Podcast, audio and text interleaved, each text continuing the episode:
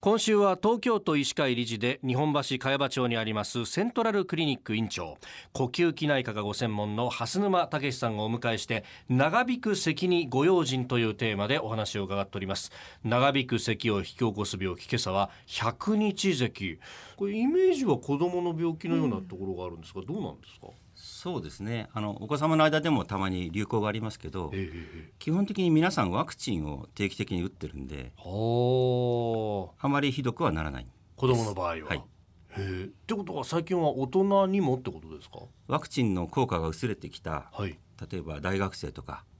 社会人とかおーへえへえへえ大学のキャンパスとか会社のフロアなんかで時に流行することもあります、へーえってことは昨日一昨日まで伺ってきたその咳喘息とか喘息とは違ってこれは流行があるってことですか大流行とまでは言わないんですけどはいちょこちょことこ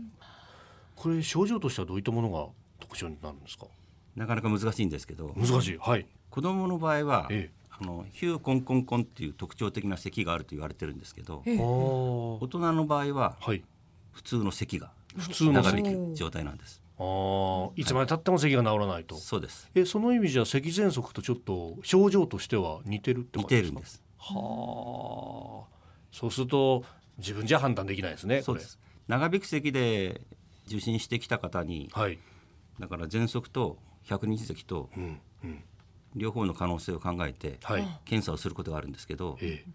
片っぽだけの場合もあるしはい両方合併してる場合も実はありあますあーそうあなるほど、そうするとじゃあより長引くってことですかそうですねうんこれ治るもんですかあの百日咳と言われてますんではい3ヶ月ぐらい経ったら治りますあえ自然と治るってことですかはいへえただえええ100日続くのはかなり苦しいんでそうですよね苦しいですね薬100日ずっと咳してるとだってなんか咳ってずっと続くだけでさ腹筋も痛くなるしなんなんかか体力削られますよねそうだよねうんうんこれその感染症だということはもともと何ですか細菌とかそういうものが原因になってくるんですか百日咳菌っていう細菌の感染によって百日咳が起こりますうんそれはどういった場面で感染していくんですかやはり人と人の接触が多いのですけど、うんあの他の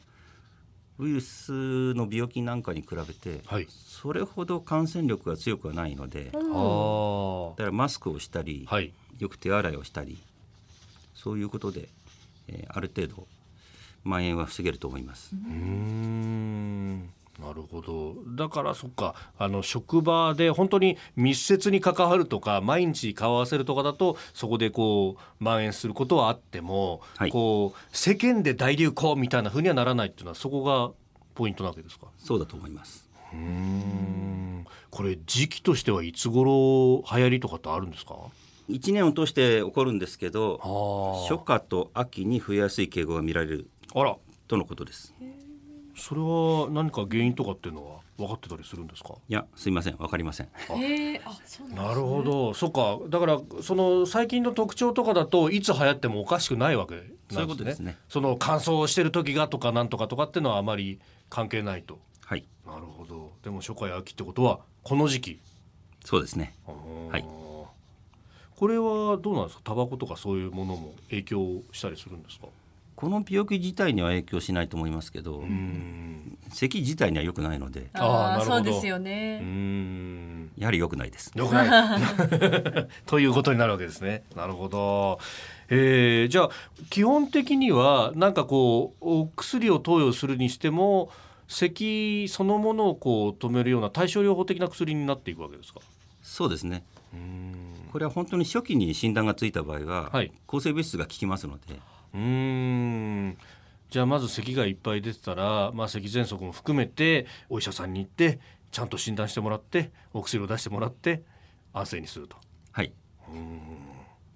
えー長引く咳を引き起こすさまざまな病気今朝は100日咳についてセントラルクリニック院長の蓮沼武さんにお話を伺いました先生明日もよろしくお願いしますよろしくお願いしおま願いす。します